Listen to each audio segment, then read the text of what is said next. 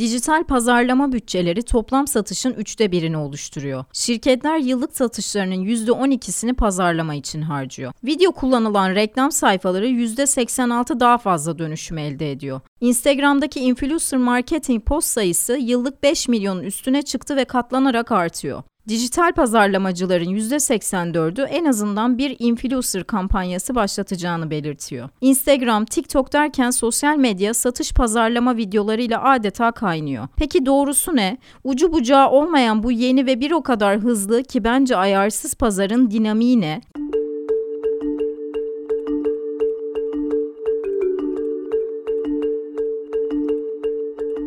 Klişeler Arşivi'nin bu bölümünde pazarlama uzmanı Gözde Rana Yılmaz'la birlikteyiz.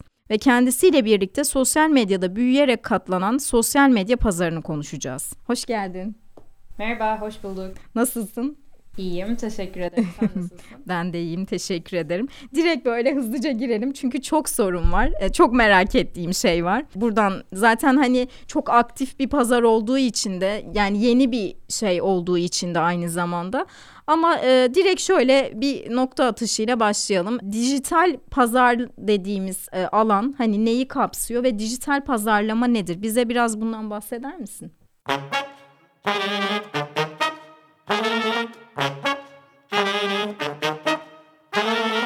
Tabii ki. Aslında şöyle dijital pazarlama dediğimizde ağırlıklı olarak insanların aklına sosyal medya gelse de Dijital pazarlama internet ortamında gerçekleştirilen bütün pazarlama eforlarını kapsıyor. Yani girdiğiniz bloglarda, web sitelerde gördüğünüz reklam alanları ya da arama motorlarında yapılan pazarlama eforları, sosyal medya, mobil uygulamalar aslında bunların tümünde yapılan pazarlama çalışmaları dijital pazarlama olarak adlandırılıyor. Peki sosyal medya geleneksel pazarlama kanallarının pabucunu dama mı attı sence?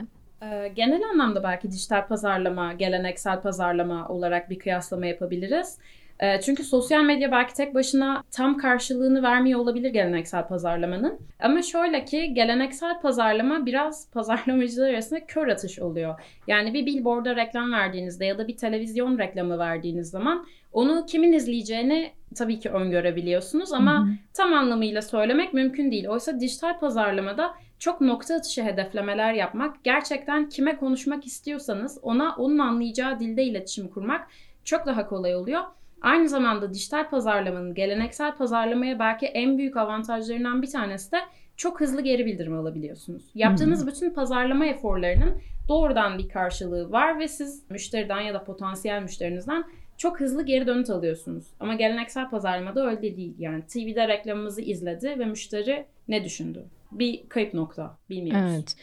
E, bu arada şunu da belirtelim bence. E, dijital pazar dediğimiz şey e, derken aslında biz sosyal medya app'lerini kastediyoruz genelde değil mi? Yani işte Instagram, Facebook, Twitter, TikTok bu gibi alanlardan Twitter çok etkin değil hatta hiç etkin değil neredeyse bu konuda ama bunlardan yönlendirilmiş işte internet satış hesaplarına yönlendirilmiş pazara biz aslında bir nevi dijital pazar adını veriyoruz değil mi? Doğrusu bu mudur? Şöyle aslında bunu bir küme gibi düşünebiliriz. Yani dijital pazarlamanın bir alt kümesi sosyal medya pazarlaması.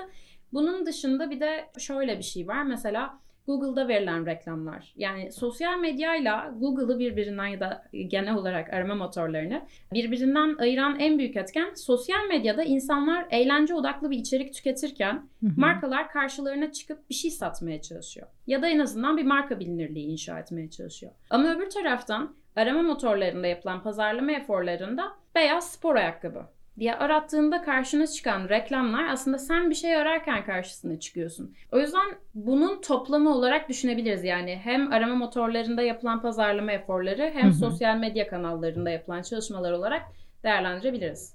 Anladım.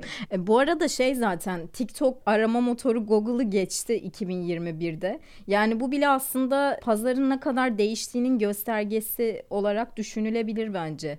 Evet doğru. 2021'de en çok trafik alan site oldu hı hı. E, TikTok. Ve bu bir ilk sanırım yani Google'ı ve Facebook'u ve Netflix'i geçerek birinci sıraya yerleşti.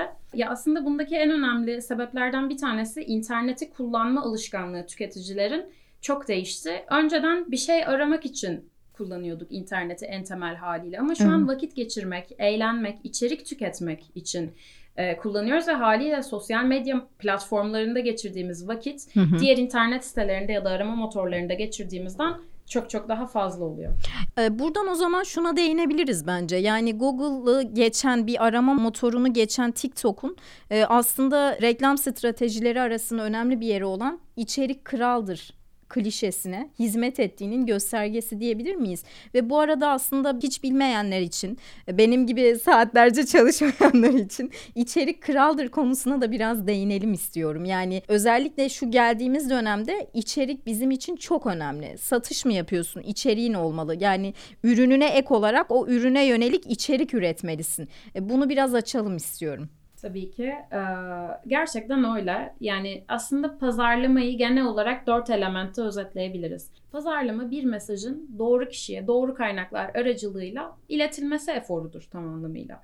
Ve oradan da alınan bir geri bildirim vardır.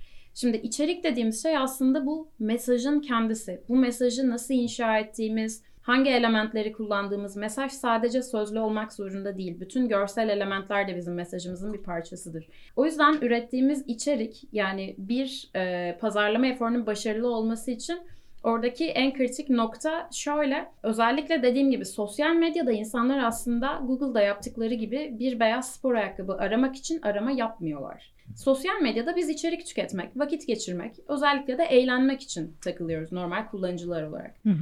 Şimdi insanları eğlendiren, onların güzel vakit geçirmesini sağlayan, onların daha fazla kaydırmasını, daha fazla tüketmesini sağlayan içerikler üretmeden sadece ürünlerinizin fotoğrafını ve onların özelliklerini paylaşarak onların dikkatini çekmeniz çok zor. Çünkü özellikle markalar artık kullanıcıların dikkatini çekmek için sosyal medyada diğer markalarla değil, içerik üreticilerle mücadele halinde. Çünkü ben diyorum ki neden gidip en sevdiğim işte mizah içeriklerini tüketmek yerine senin satış sayfanda vakit geçireyim? Bana manalı bir şey sunuyor olmalısın. O yüzden de aslında o bir ürün ya da hizmet satarken dahi o ürünün hizmetin hayatına ne gibi bir katkısı olacak? Ya da bununla tamamlayıcı ürünler, bununla tamamlayıcı hizmetler ya da hayatına adapte edebileceği bazı alışkanlıklar gerçekten orada bir içerik pazarlaması ve içerik stratejisi yürütmek gerekiyor. Burada da o zaman influencerlar devreye giriyor bence. Yani sonuç olarak onlar içerik üreticileri olarak orada bulundukları için günün sonunda bir ürünün reklamının en iyi şekilde yapılması için en çok onlar çalışıyor. Yani o zaman bizim günümüz dünyasında yükselen influencer marketing diyebilir miyiz? Diyebiliriz. Aslında şöyle, genel anlamıyla trend pazarlama insanlaşıyor. Hı hı. Önceden markalar hep çok profesyonel bir çizgide yürüyüp çok kurumsal bir dil tercih ederken bu Z kuşağının biraz daha iletişim dilinin farklılaşmasıyla beraber aslında markaların pazarlama stratejilerine de yansıdı. Aslında yani dediğim gibi markalar insanlaşmaya başlıyor. Bu yüzden bu ister e, marka elçileri aracılığıyla olsun, ister Hı hı. influencer pazarlamasıyla olsun gerçekten markaların iletişim stratejilerinde bir insanlaşma söz konusu. Evet. Ya da şunu da görebiliriz. Önceden gerçekten bir e, nasıl diyelim bir heritage yani bir böyle tarih, bir kurumsal kimlik, kültür, Hı değerler Klasik üzerine ağır toplar böyle evet. inşa edilirken markalar şimdi mesela pek çok yeni yeni popülerleşen markanın aslında kendi kurucusuyla, marka yüzüyle özdeşleştiğini görüyoruz. Evet. Çünkü markaların artık bir hero'ya, kahramanı, bir görünür yüze, bir insan faktörüne ihtiyacı var. O yüzden de influencer pazarlaması çok yükseliyor. Hatta influencer pazarlaması o kadar hızlı yükseldi ki kendi altında bile alt kırılımlar göstermeye başladı. Kesinlikle. Ee, biliyorsun önceden işte böyle milyon takipçisi olan e, influencerlarla çalışmak istiyordu bütün markalar. E, çünkü onların büyük kitleleri var, büyük kitlelere ulaşabilirler. Ama ondan sonra tabii ki bütün markaların yani bu kadar yüksek sayıda takipçiye sahip olan influencer sayısı kısıtlı. Aynı influencerlarla çalışmak istiyor olması şöyle bir handikap doğuruyor. O zaman bu influencerlar 7-24 sürekli reklam almak ve reklam paylaşmak durumundalar. Çünkü Evet. herkesin hedefinde 10 tane falan influencer var. Böyle olunca da e, bir influencer'ın paylaştığı reklam, aldığı reklam sayısı artınca da insanların onlara olan güveni azalmaya başladı ki bu aslında en büyük problem. Çünkü influencer pazarlamasının ortaya çıkış noktası insanların reklamlara güvenmiyor olması. YouTube'daki teenage yani genç ergen olarak Hı hı. tabir edebileceğimiz kitlenin %70'i YouTube'daki e, içerik üreticilerinin kendisini arkadaşlarından daha iyi anladığını söylüyor. Ve %70'in üzerinde bir milenyumlu kitle de bir ürünü almadan önce influencerların ve sosyal medyadaki hakkındaki review'ları yani yorumları, geri bildirimleri okuduğunu söylüyor. Yani şöyle düşün. Ben bir kuaföre gitmek istiyorum ve sana soruyorum Hilal bana tavsiye edebileceğin yakınlarda bir kuaför var mı? Normalde bu iş bu şekilde ağızdan ağza Evet, yayılan bir şeydi. kesinlikle. Halbuki şu an insanlar influencerların önerilerini ciddiye almaya başlıyorlar. O yüzden oradaki en önemli unsur güven yaratabilmek. O da bizi biraz daha mikro influencerlar tarafına kaymamıza sebep. Bu arada gerçekten e, düşününce mesela ben de hani şu- şunu söyledik ya markalar bir klasik bir değer yaratma peşindeydi eskiden. Tabii ki şu anda da bir değer yaratıyorlar ama ben mesela bir kullanıcı olarak e, bir markaya baktığımda bir cilt bakım mesela markasından örnek verecek olursam ben mesela işte bir krem alacağım, bir işte yüz temizleyicisi alacağım. Bunda benim için etkili olan şey ne biliyor musun? Reklamlarda ben dikkat ediyorum. Mesela bir TikTok fenomenini kullanıyorlar hatta e, dikkatimi çekti. Cildi gerçekten pürüzlü, cildi sağlıklı değil görüyorum. Onu kullanıyorlar mesela reklamlarda. Bu benim üzerimde daha etkili oluyor. Diyorum ki o da benim gibi zor durumda. Ama mesela bakıyorum kadının cildi kaymak gibi. Yani bunun zaten her şey yapılmış bu kadın. Hani bu kadının cildi zaten düzgün. Onu sürse ne olur, sürmese ne olur? Hani bana gerçekçi gelmiyor, yapay gelmiyor.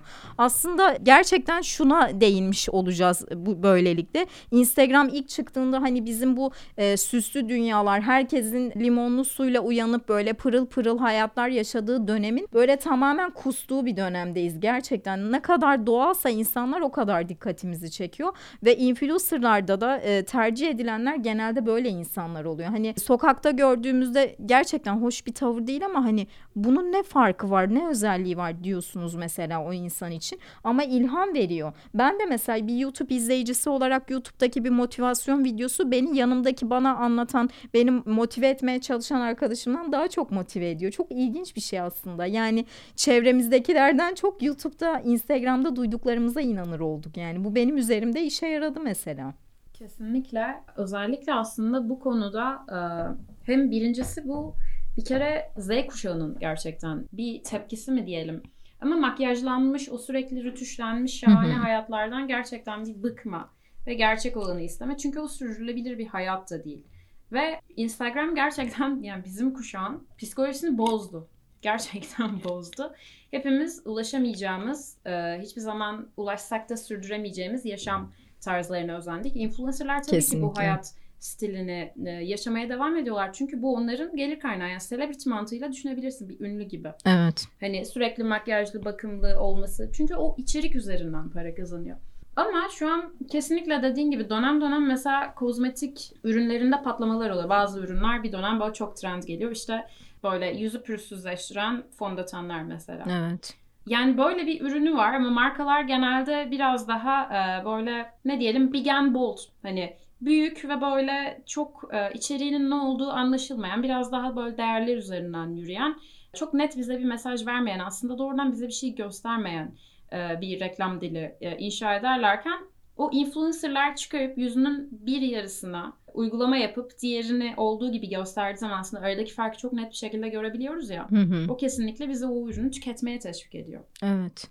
Ve bunlardan çok iyi para da kazanıyorlar bu arada. Yani herkes şu anda influencer olmaya çalışıyor.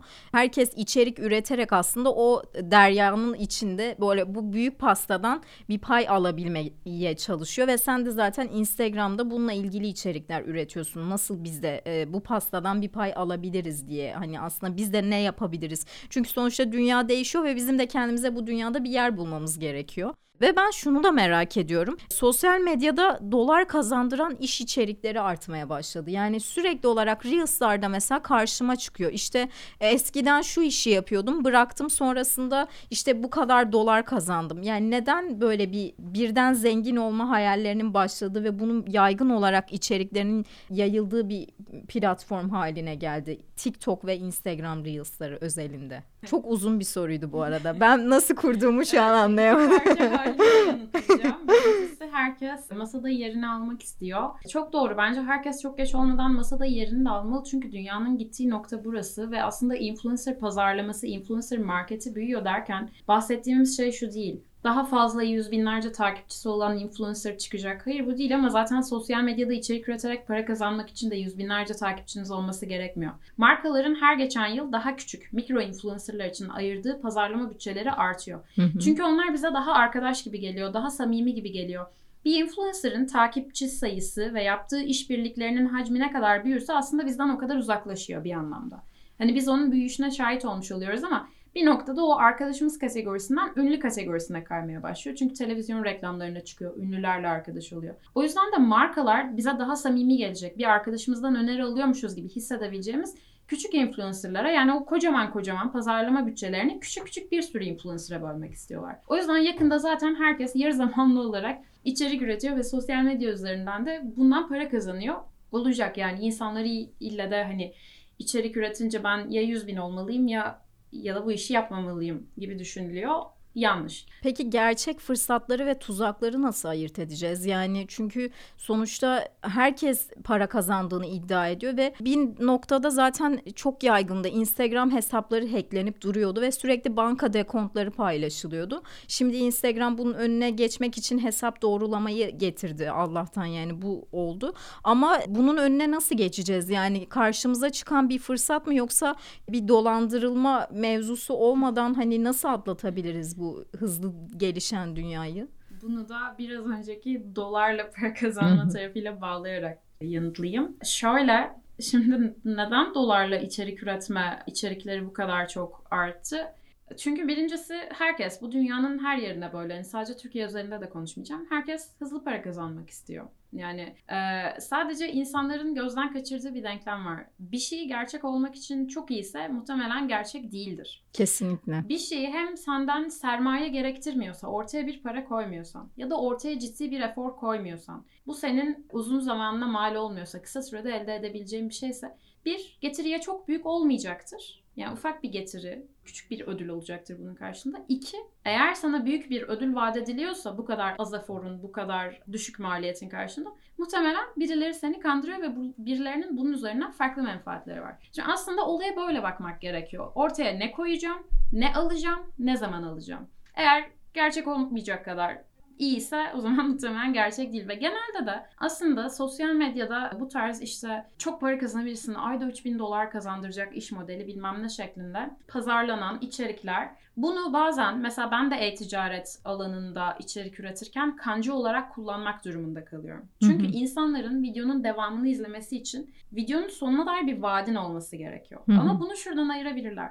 Eğer bir içerik üreticisi sürekli sana süreci anlatmıyorsa, bir şeyi nasıl yapabileceğinden bahsetmek yerine sürekli sonuçlara odaklanıyorsa, sürekli sana lüks şatafat içinde bir hayat vaat ediyorsa, işte Dubai'de ee, hayat. benimle direksiyonu evet, çekiyorsa, kesinlikle. işte Dubai'de kareler paylaşıyorsa muhtemelen orada bir sıkıntı var. Değil mi? Peki e, şey nasıl olabilir? E, sosyal medyadan ben para kazanmak istiyorum. Sosyal medyayı bir gelir modeli olarak kullanmak istiyorum. Nereden başlamalıyım? Bunu nasıl mesela maddeleyerek gitsek? Adım adım nasıl gidebilirim? Sosyal medyadan üç farklı şekilde para kazanabiliriz temelde eğer bunları gruplandıracak olursak. Hı hı. Bunlardan birincisi tabii ki e-ticaret. Sosyal medya üzerinde bir ürün satabilirsiniz. Yani bir marka kurabilirsiniz ki bu pandemiyle beraber çok hızlandı. Çünkü şöyle aslında dijitalleşme gerçekten maliyetleri özellikle bir iş kurma maliyetini inanılmaz düşürdü. Düşün ki e, önceden sosyal medya platformlarının bu kadar aktif olmadığı zamanlarda eğer bir dükkanın yoksa işte kiralamazsan, o dükkanın içini yaptırmazsan, o dükkanın içine mal almazsan, stok tutmazsan satış yapamazsın. Daha sonra internet siteleri geliyor. İnternet hı hı. sitesi kurmazsan, oraya bir ödeme altyapısı entegre etmezsen, yine stok tutmazsan satış yapamazsın. Şu an Instagram'da hali hazırda elinde olmayan bir ürünü bile yani bir tasarım şablon üzerinden satıp ondan sonra siparişi aldıktan sonra üretebiliyorsun. Artık yani bir işe başlama maliyetleri bu kadar düştü. Ama e, şunu merak ediyorum. Özür dilerim sözünü böldüm ama mesela ben kendimden örnekle veriyorum. Ben internet sitesi kurmayı bilmiyorum. Tamam bununla ilgili siteler var. Domain alabiliyorsun. Senin adına kuruyor vesaire. Ben bunu Instagram'dan başlatmam gerekmez mi? Yani biraz aslında bir kitle oluşturup Instagram, Twitter, Facebook ne, fark etmez. Kendime bir kitle oluşturup küçük ya da büyük. Sonrasında bunu aslında o siteye yönlendirmem daha doğru olmaz mı? Mesela direkt bir site kurduğumda ki ben bu hatayı yaptım daha önce. Başarısız e, yatırım tavsiyelerine hoş geldiniz klişeler arşivinde. Ama eğer benim bir Instagram hesabım olsa mesela senin yaptığın gibi Reels'larla ben kendimi hani çıkartsam ön plana izlenen videolarım olsa sonrasında insanlar diyecek ki evet bu kız içerik üretiyor bir şeyler yapıyor. Biraz da hani bakalım sat, sattığı ürün neymiş gibisinden. Mesela aslında bu daha iyi bir yol değil mi? Daha güvenli bir yol değil mi sence? E senin dediğin yol çok profesyonel. Tabii ki güven, daha güvenli ama çok profesyonel insanlar için mesela benim gibi işi hiç bilmeyen, hiç so yani sosyal medya ile aslında alakası olmayan ilk defa başlayacak biri için yani kendince arada bir fotoğraf paylaşan birisin ve sosyal medyaya yeni başladığında nasıl gitmelisin? Aslında buradan başlarsak. Yo yo haklısın. Aslında söylediğim şey şuydu. Önceden bir dükkanın olmadan, hı hı. bir internet siten olmadan satış yapamıyordun. Şu an sadece bir Instagram hesabı üzerinden satış yapabilirsin. Kesinlikle katılıyorum. Hı hı. Zaten e, bir marka kuracaksak da bunun pazarlama eforları ilk ürünümüzü çıkarmadan en az bir ay öncesinden başlaması gerekiyor. Şöyle ki zaten şu an yeni kurulan birçok marka ilk etapta web sitelerini kurmuyorlar. Bunun yerine bazı böyle basit arayüzler var.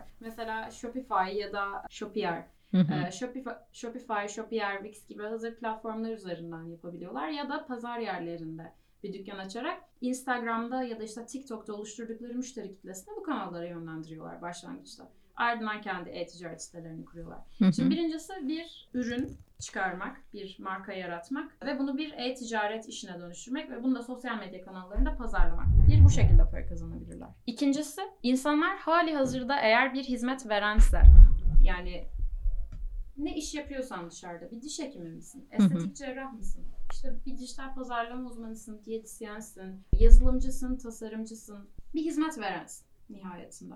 O zaman kendi alanında içerik üreterek kendi bir müşteri portföyü, bir lead akışı yaratabilirsin bu kanallar üzerinden. Keza benim yaptığım da şu an aslında bu.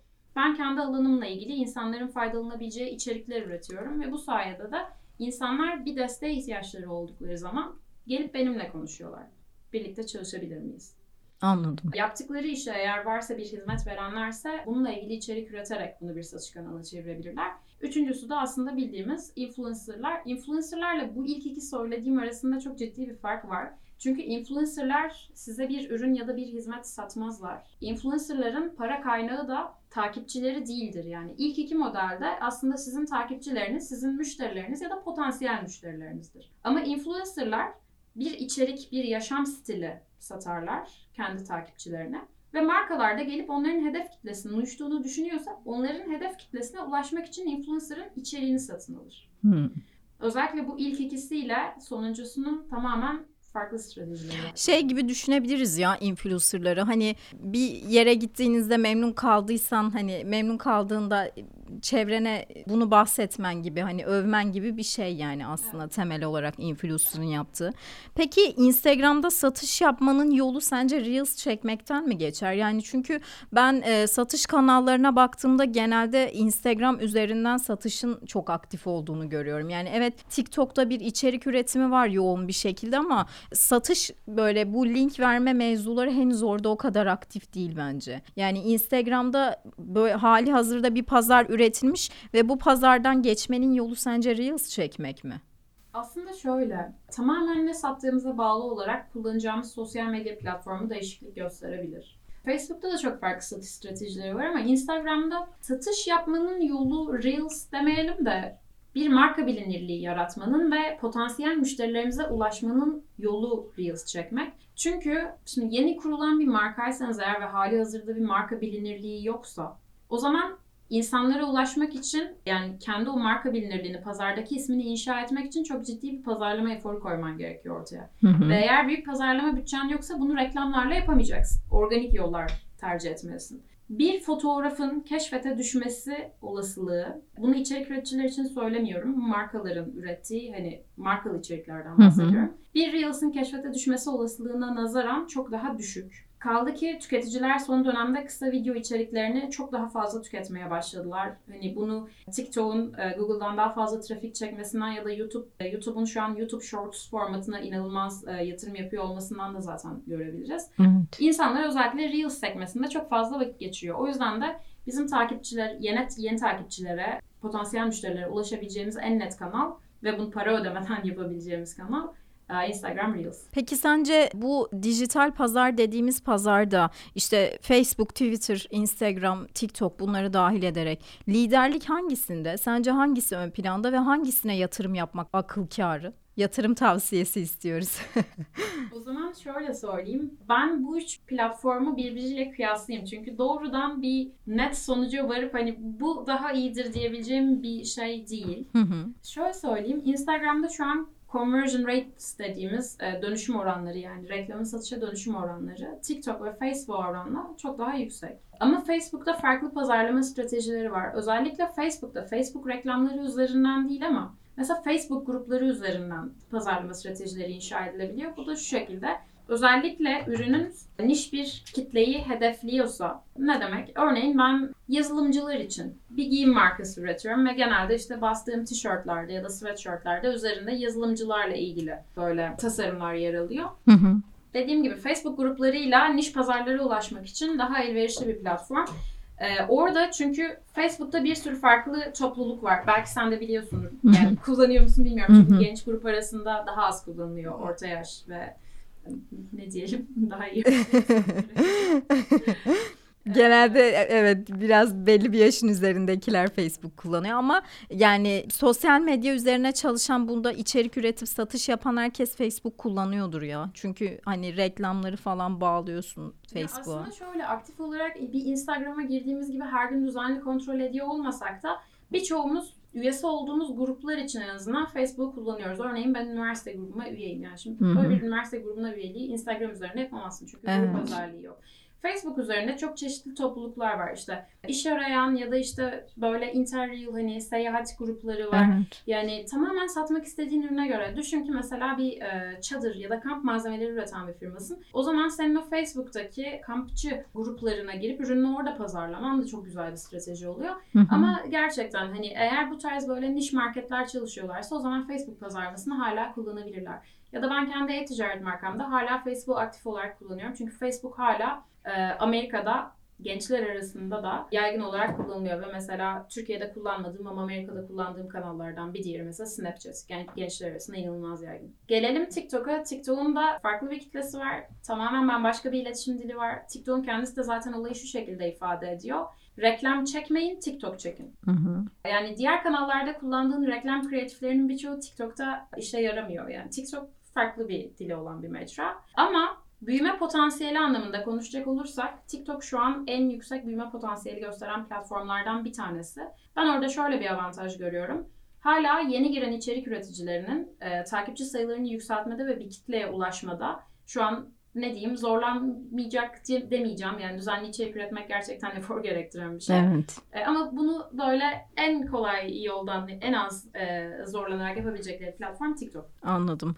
E, bir de şu da mesela şu sırada yani bu evet sosyal medyada e, satış üzerine çalışılıyor vesaire ama e, bana şunu hatırlattı. Hatta bu sabah dinledim bir podcast'te dinledim ve çok ilginç geldi. Eskiden televizyonda böyle bıçak reklamları olurdu. Hatırlar mısın bilmiyorum. Böyle düzenli olarak ya da işte böyle e, bal reklamları oluyordu. Canlı yayında satış yapıyorlardı hatırlıyor musun? Ve aşırı böyle hani böyle şeyleri capsleri falan yayılmıştı mesela. Ben bunları tamamen unutmuşum. Hafızam bunları silmiş. Ama canlı yayında artık sosyal medyada da canlı yayında e, satış kanalları Instagram'da bu özelliği getirmiş. Özellikle Asya'da çok yaygın. Ya biz Türkiye'de bunu hiç kullanmadığımız için bilmiyoruz. Ben bunu da merak ediyorum. Sence canlı yayında satış olayı bu hani dijital pazarda çok etkili etkili olmaya devam edecek mi? Yani yoksa bir dönem hani benim o unuttuğum dönem gibi böyle artık Instagram canlı yayında bıçak reklamı yaparak ya da bal reklamı yaparak para kazanmaya başlayacak mıyız yani sence? Şöyle özellikle o canlı yayın,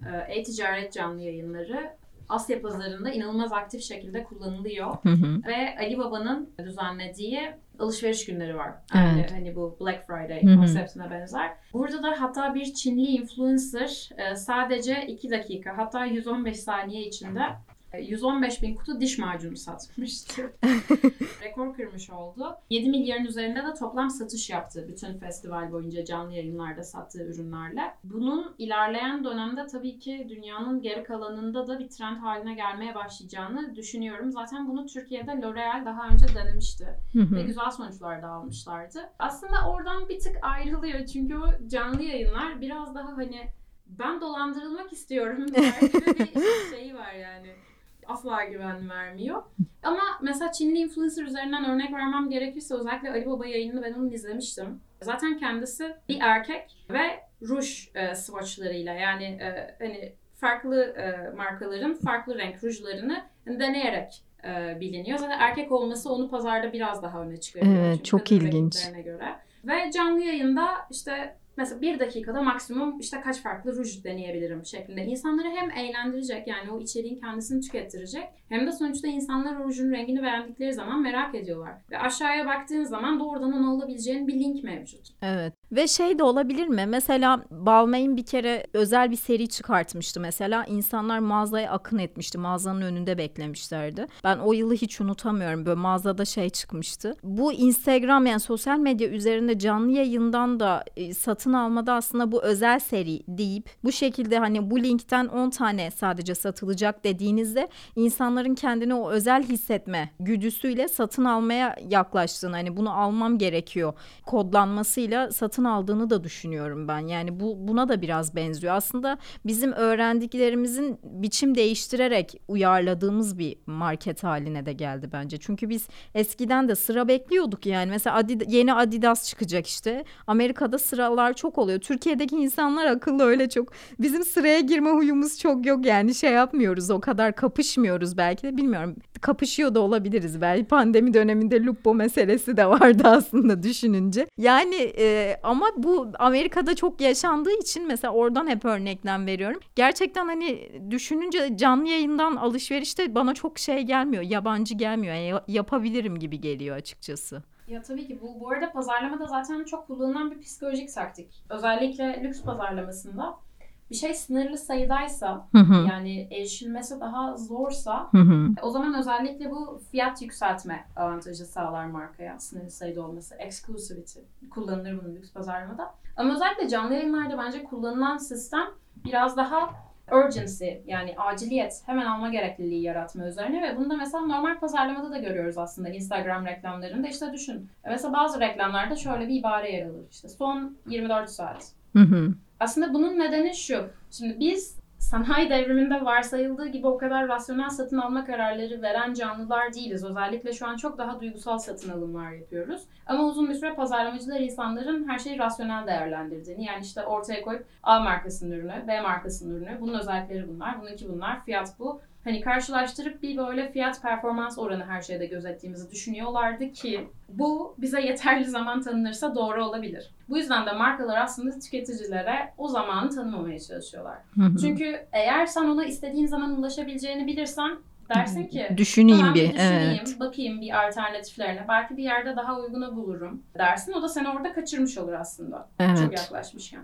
O yüzden de e, zaten canlı yayınlarda ya da reklamlarda satın alma kararını hemen vermeye teşvik etmeye çalışıyor markaları insanları ki şeyi kaçırmayalım, lead'i kaçırmayalım. O yüzden canlı yayın satışları o anlamda güzel. Hani satın almayı ne kadar kolaylaştırırsan o kadar iyi. Çünkü canlı yayında görüp ayrı bir sekmede benim o ürünü Google'lamandansa hemen aşağıdaki linke tıklayarak ki bu Instagram canlı yayınları Ali Baba'nın ayrı bir platformu üzerinden yapılıyordu ama mesela Instagram şu an Instagram üzerinden işte ödeme yöntemleri geliştiriyor. Çünkü uygulamayı hiç terk etmeden harcama yapabilmeni istiyor. Evet. Bir de şunu merak ediyorum. Canlı yayınlardan bahsettik. Canlı yayınlarda satışlar oluyor. Bir de Metaverse dediğimiz şey çıktı. Metaverse'te e, markalar lansman yapmaya başladı. Partiler düzenlenmeye başladı. Yani oraya özel böyle konserler yapılmaya başlandı. Ve markalar Metaverse'e yönelecek mi?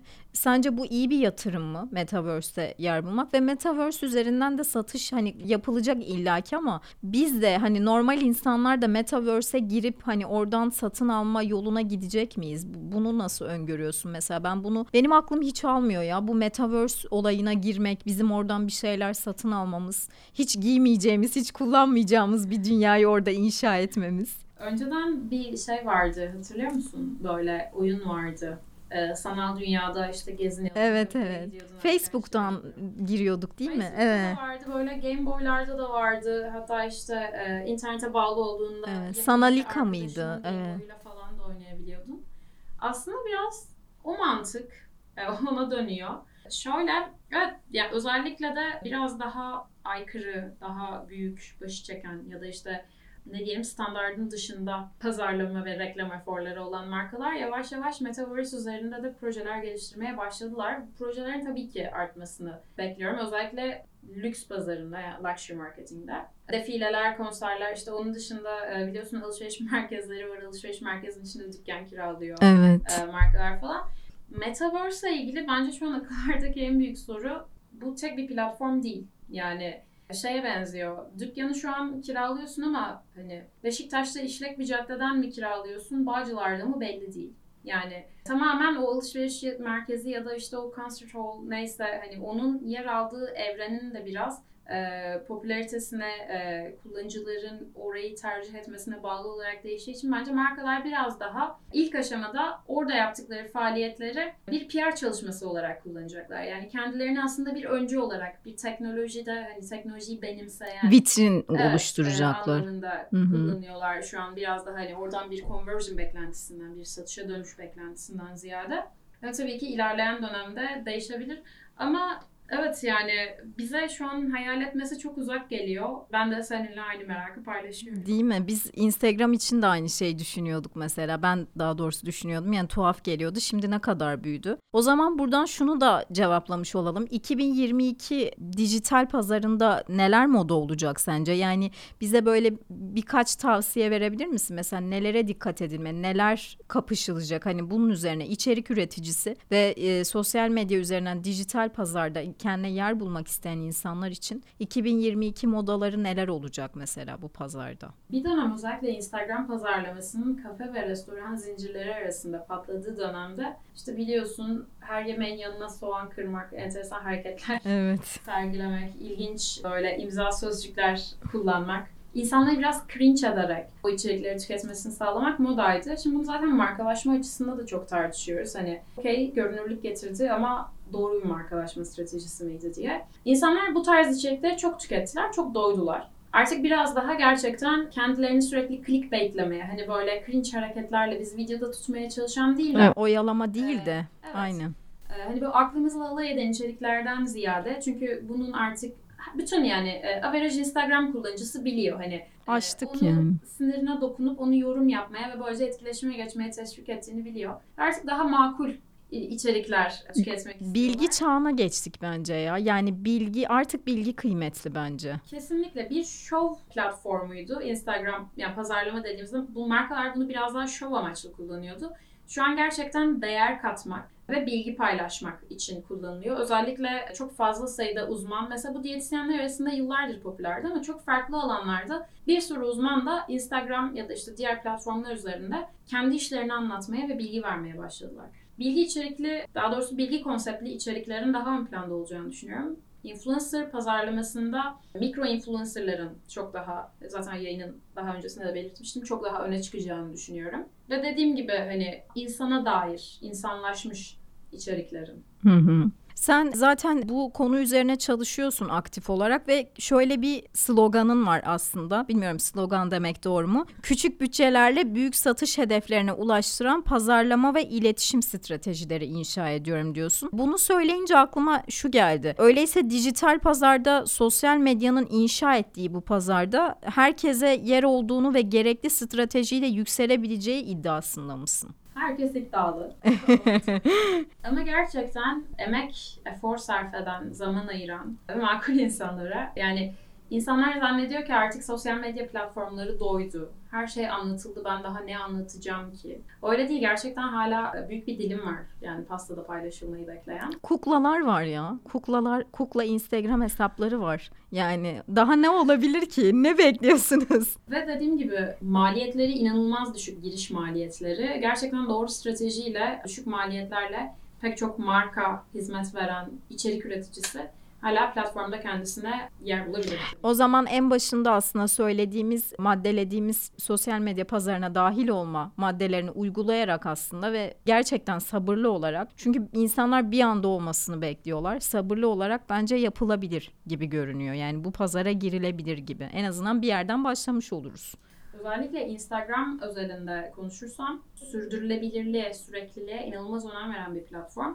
Eğer bir içerik üreticisiyseniz ya da bir marka olarak da içerik üretiyorsanız Instagram üzerinde bunun sürdürülebilir olmasını ve sürekli olmasını bekliyor. Düzenli bir şekilde içerik üretmeye başladığınız anda zaten yukarı yönlü bir hareket görmeye başlıyorsunuz. Ama birçok insan bir hafta deniyor, iki hafta deniyor, olmadı deyip bırakıyor. Dijital pazar mı? Rekabetin çok kızgın olduğu bir alan. İki hafta deneyip olmadı deyip bırakılacak bir yer değil. Ben kesinlikle ben bu.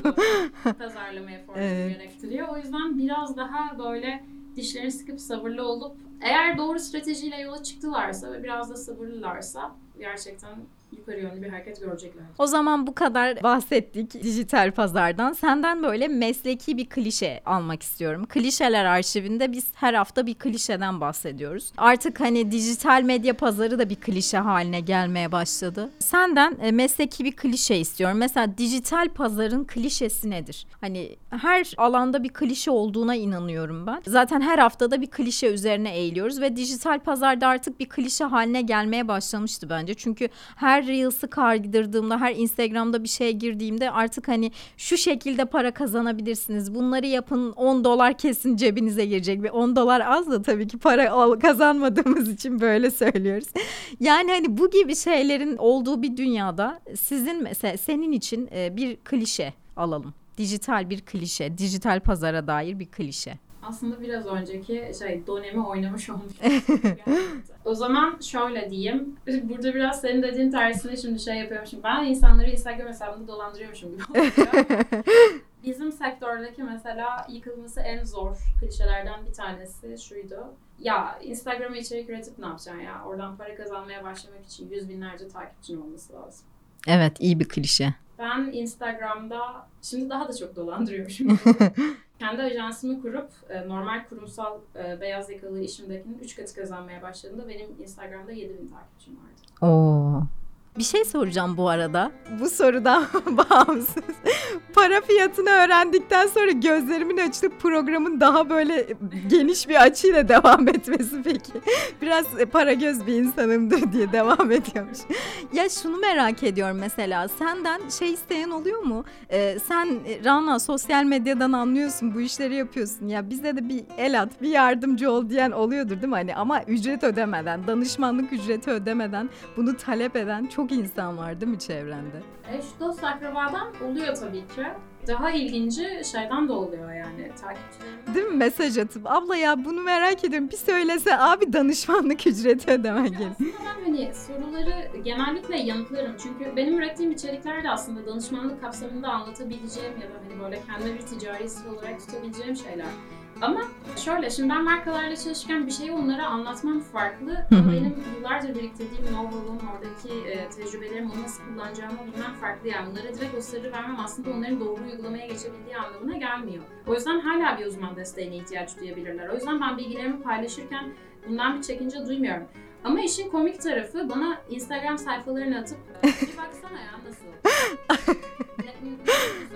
Ya bir şey söyleyeyim bizim millet harika bir millet gerçekten. Bunu neden söylüyorum? Çok açık bir alan, yeni bir alan olduğu için insanlar hani yap ya bir görelim işini senin de ne kadar yapıyormuşsun gibisinden. Çok teşekkür ederim geldiğin için. Ben teşekkür ediyorum davetin için. Çok güzel bir bölümdü gerçekten. Teşekkür ederim. Kesinlikle. Çok ben sağ ol. teşekkür ederim. Hoşçakal. Hoşçakal.